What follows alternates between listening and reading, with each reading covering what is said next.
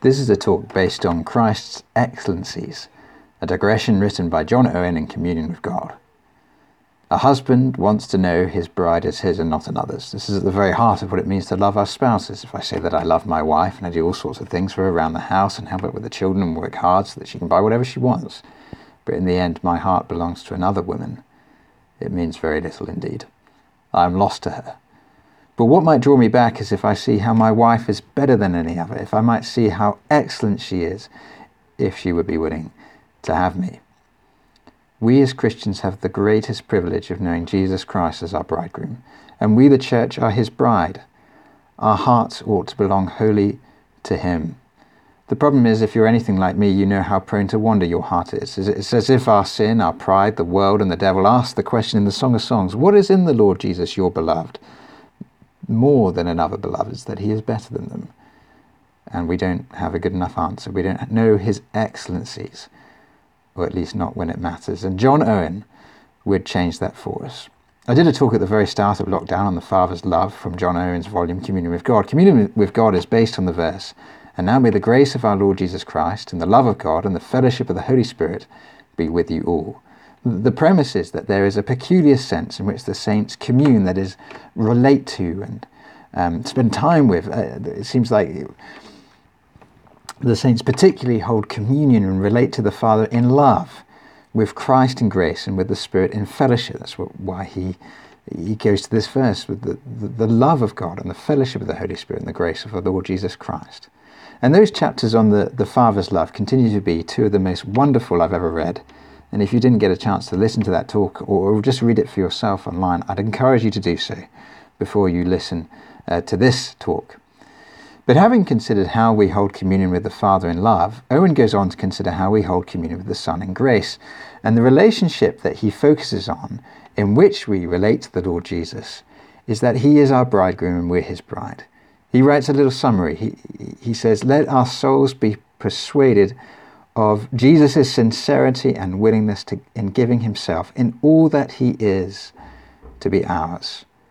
And let us tell him that we will be for him and not for another. Let him know it from us. He delights to hear it. But then he makes what he calls a, a digression. He says, I shall turn aside to a more full description of some of the personal excellencies of the Lord Christ. And like with Jonathan Edwards' 27,000 word sermon, this is an 80 odd page digression, at least in the version I have. You know, this is not so much a digression as a whole other book. But the point of this digression is if you know how excellent Jesus is, if we know it deeply, we will think, why would I ever give my heart to something else?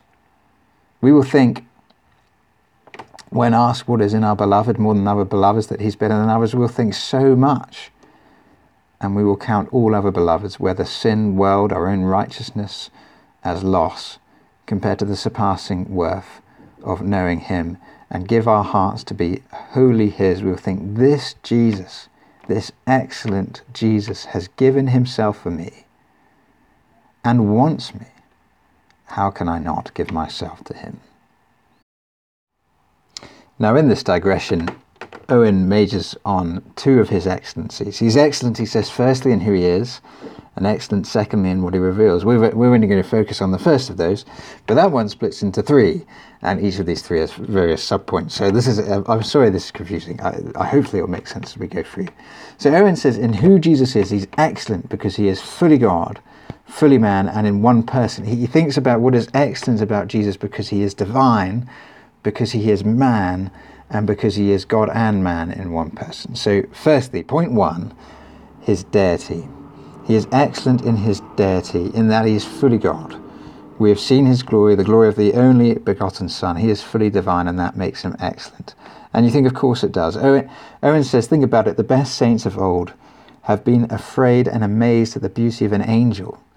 And the bravest sinner trembles at the glory of one of those creatures in a low appearance. He says, just they just see his, their backs and they're terrified. But the angels, in their highest advancement, cover their faces in the presence of our beloved. If anyone should ask, What is in the Lord Jesus, our beloved, more than another beloved's, that he's better than others, I ask, What is a king more than a beggar?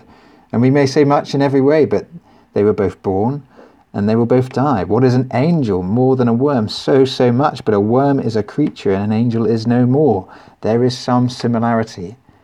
But what are all the nothings of the world to the God infinitely blessed forevermore? This is our beloved. And because he is God, there are things that make him excellent and wonderful that cannot be counted. It's like going into a vast garden with a greater variety of flowers and trees and crops and beautiful things that we could ever take in. But we can only manage to spot a two. So Owen says, let me just give you a couple of them. And if you want, you can study further in your own time. So, point 1.1 because Jesus is God, there is in our beloved inexhaustible grace, endless, bottomless, boundless grace and compassion in him who is our husband. Owen here gets us to think about Jesus' divine and human nature, and he says, you know, he loved us in our human nature and he loved us well. There was a, a, fullness of grace in the human nature of Jesus, like that of the light and the sun, or of the water of the sea. But it cannot be an infinite fullness because his human nature was created, though it was perfect. And so he continues if the, if the love we could drink from was simply from his human nature, then even as full of love and compassion towards sinners as that nature was, surely with so many thirsty, guilty souls as every day, every day drink deep and large draughts of grace and mercy, would sink it. If he were just a man, we, we would drink his love dry. But because his humanity is a conduit, a funnel, as it were, inseparably united to his deity, who can look into the depths of his grace? He calls to all the world and to us drink and drink abundantly. Take as much love and grace and pardon as you need, sufficient for the world of sin which is every one of you. And though we come to him with our wretched sins every day, every moment, we can never exhaust his love or his pardon for sin. How different that is to me. My patience wears out so quickly. But Jesus never tires of you coming to him with your sin and failure to find in him grace and mercy. Because he is fully God, his love for you can never run out. Show me the sinner that can spread his sins to the, the dimensions of divine grace. Who else is like that? And then point 1.2 because Jesus is God, there is in our beloved eternal unchangeable and fruitful love. Owen brought out eternal, unchangeable love and his thoughts of the Father's love, and, and so I'll, I'll leave what he says on those. Let me just focus on the last of those fruitful love. Owen writes, A man may love another as his own soul, and if we do, we want good things for the one we love. But just because we love them deeply, what we want in our love may not happen. Our love sometimes cannot help the one we love. We may pity someone in prison but not relieve him. We may bemoan someone in, in, misery but not help them, suffer with someone and yet not ease them. And we cannot love grace into a child, nor mercy into a friend. We cannot love them into heaven, though it may be the great longing of our soul. But now the love of Christ, being the love of God, is fruitful. It produces all the good things he desires for his beloved. He loves life, grace, and holiness into us. He loves us into covenant with him. He loves us into heaven. Wow, it's just a wonderful thought, isn't it? That Jesus loves us into heaven. What is in our beloved more than others? Well, he's God. Let us give our hearts to him.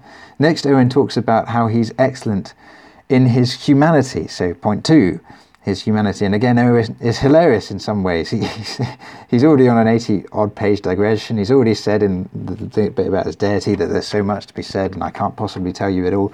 And now he says it again. He says, Let me just point out a couple of here, things here.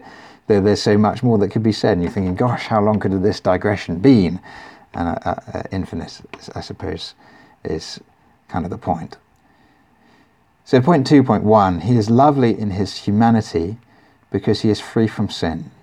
Is it not our sin that makes us most ugly, most repulsive, most love, unlovely in the end? You know, even, a, uh, even in the world, people recognize in the end that character is so important in, the, in a spouse.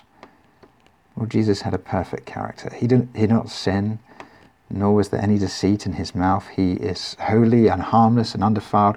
He fulfilled all righteousness. He was not in Adam in the sense of his sin as we are. We are all sinful from the moment of our conception. But he, being conceived by the power of the Holy Spirit, was not. And he never could sin.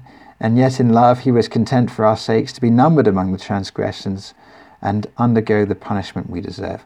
Though he had nothing to do with any sin of any man, he took our sins upon him and buried them in the grave. Our sin makes us repulsive and yet he, the sinless one, counts as beautiful because of his death for us. He says, You're fair. You have no spot on you. But how beautiful must he be who never had least the least spot or stain? And secondly, in this point, he says, He is lovely in his humanity because he is full of grace. But which Owen means he is the perfect man. He had the spirit without measure. He had all that makes a human good and all those things to their fullest extent, and he still does. You know, we tend to have something, some things going for us to some extent, but not others. One of us is patient and pretty patient, but not zealous. Another is very diligent in their work, but not joyful.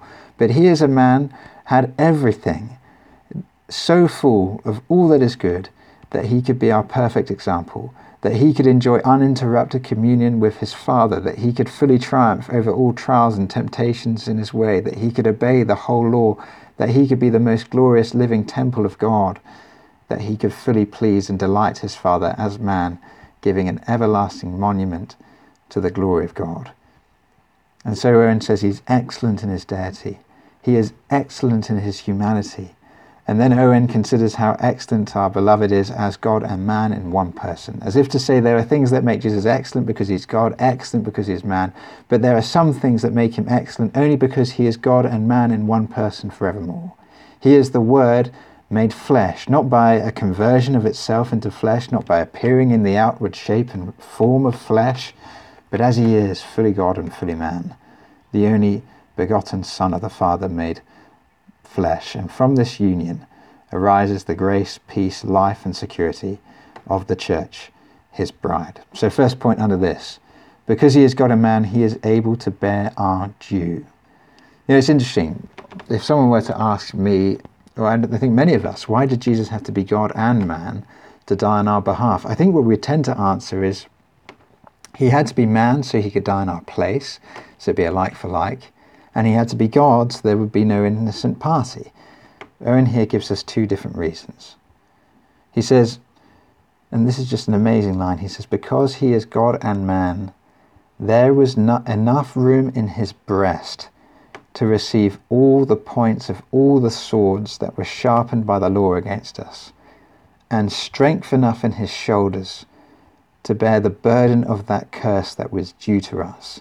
He says, had he not been man, he could not have suffered for us. And that's where he has become man.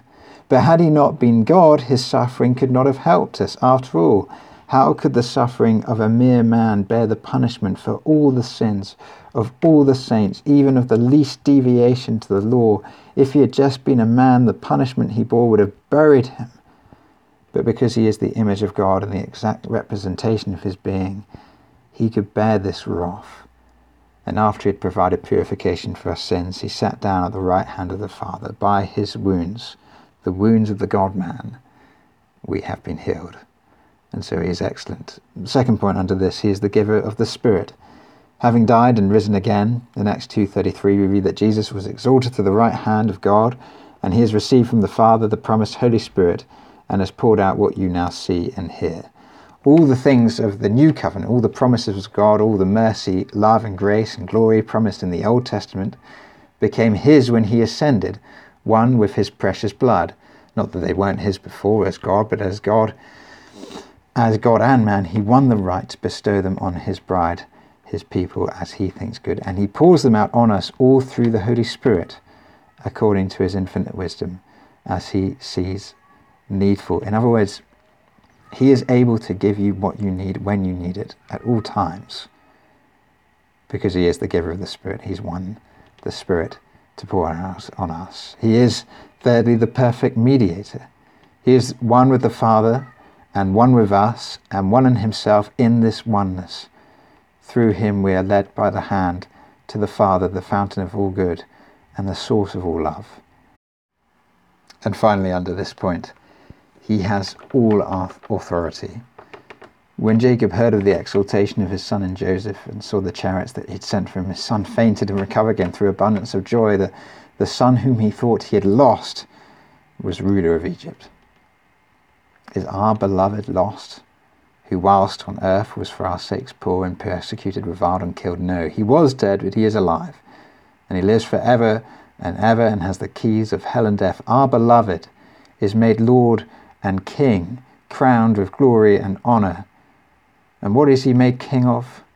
All things are put in subjection under his feet. And so let me come to Owen's conclusion. What is in the Lord Jesus, our beloved, more than other beloveds, that he's better than others? What makes him excellent? Well, he is altogether lovely. Lovely in his person, in the glorious all sufficiency of his deity, in the glorious purity and holiness of his humanity, in his authority and majesty, power and love. He's lovely in his birth and incarnation when he was rich, for our sakes he became poor, taking on flesh and blood, because we partook of the same, that we might be made like that he may, might, might, might be made like us in every way except sin, for our sakes. He's lovely in the whole course of his life, and the more than angelic holiness and obedience with which he lived whilst on, in the depths of poverty and persecution. Receiving evil and being cursed, reviled, and reproached, he did good and blessed all his days. He's lovely in his death, yes, here most lovely to sinners. Never more glorious and desirable than when he came broken dead from the cross. Then had he carried all our sins as far as the east is from the west.